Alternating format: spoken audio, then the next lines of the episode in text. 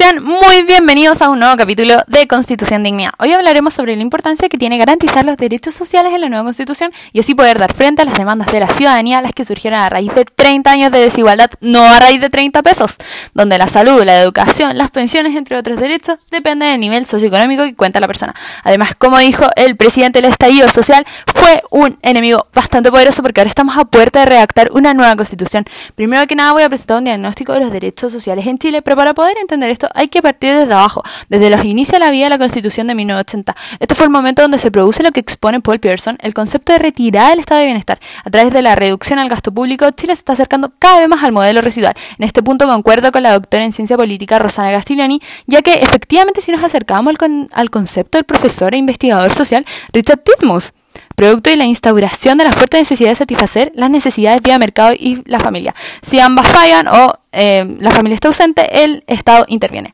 Además, es clave destacar lo que eh, sostiene el abogado Domingo Lovera, ya que la Constitución se encuentra orientada a la mantención del status quo de la desigualdad estructural y de sus consiguientes escalas de pertenencia, siendo así como esta está sobre el modelo constitucional posesivo. Por ello se plantean reformas estructurales que afectan diversos derechos sociales como la salud, educación y pensiones. En el primer lugar, el sistema de salud los hospitales están administrados por el Estado, pero la atención primaria es administrada por los municipios, eh, siendo así un sistema mixto, conformado por dos sectores, el público que es FONASA y privado que es ISAPRE.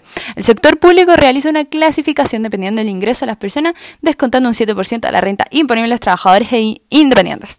Según los datos que proporciona FONASA, al 2020, un 76% de la población pertenece a este. Sus principales beneficiarios corresponden al tramo B, quienes cuentan con un ingreso igual o menor al sueldo mínimo.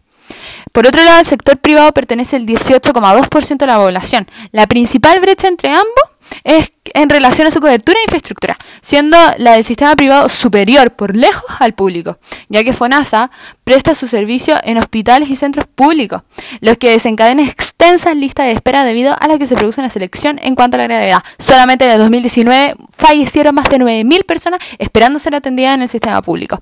En segundo lugar, respecto a la educación, se realiza un principal énfasis en la organización y financiamiento, pero no en la calidad que ésta va a entregar. La administración del establecimiento es entregada a los municipios, se establece un sistema de subsidio al establecimiento y se elimina la educación superior gratuita.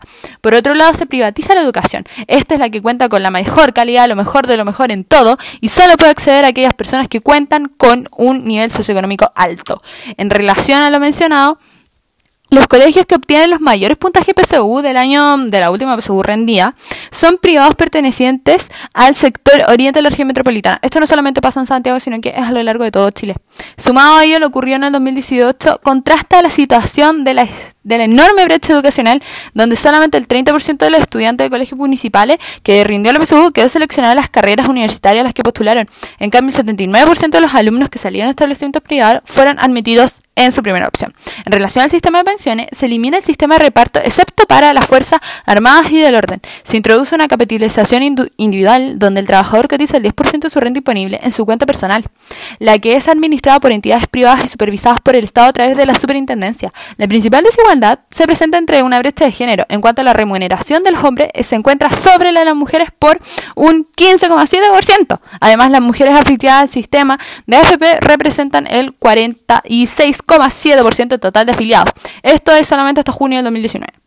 Lo mencionado da cuenta de una desigualdad estructural tanto económica como social y política, y también de género, que es muy importante destacarlo porque las mujeres se encuentran más asociadas a un trabajo no remunerado, como el cuidado de los adultos mayores y los niños.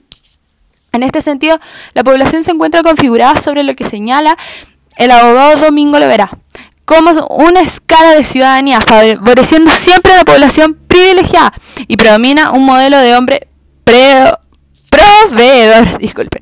Por lo mencionado, al ser una candidata constituyente, me encuentro a favor de que la nueva constitución garantice los derechos sociales, basada en el modelo constitucional transformador, el que permita hacerse cargo de las demandas de la ciudadanía por medio de políticas sociales universales que nos incluyan a todos, como en Alemania, donde se garantiza el la protección a la dignidad humana y los derechos sociales. Asimismo, es necesario contar con instituciones que sean capaces de garantizar los derechos en la práctica y evitar la situación experimentada por Colombia, que si bien son garantizadas en el papel, no la están siendo en la práctica. Y la gente ha salido a las calles a movilizarse y ha agotado completamente el mecanismo de tutela para poder hacer exigir que sus derechos sí se cumplan.